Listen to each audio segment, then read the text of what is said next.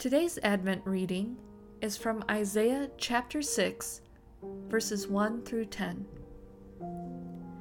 In the year that King Uzziah died, I saw the Lord seated on a throne, high and exalted, and the train of his robe filled the temple. Above him were seraphs, each with six wings. With two wings they covered their faces, with two they covered their feet, and with two they were flying. And they were calling to one another Holy, holy, holy is the Lord Almighty. The whole earth is full of his glory. At the sound of their voices, the doorposts and thresholds shook, and the temple was filled with smoke. Woe is me! I cried.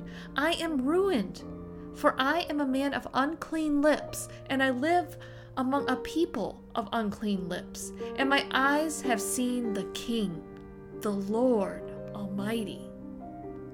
Then one of the seraphs flew to me with a live coal in his hand, which he had taken with tongs from the altar.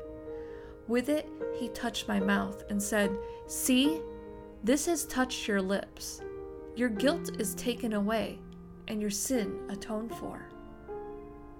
Then I heard the voice of the Lord saying, Whom shall I send, and who will go for us? And I said, Here am I, send me. He said, Go and tell this people be ever hearing, but never understanding. Be ever seeing, but never perceiving. Make the heart of this people calloused. Make their ears dull and close their eyes.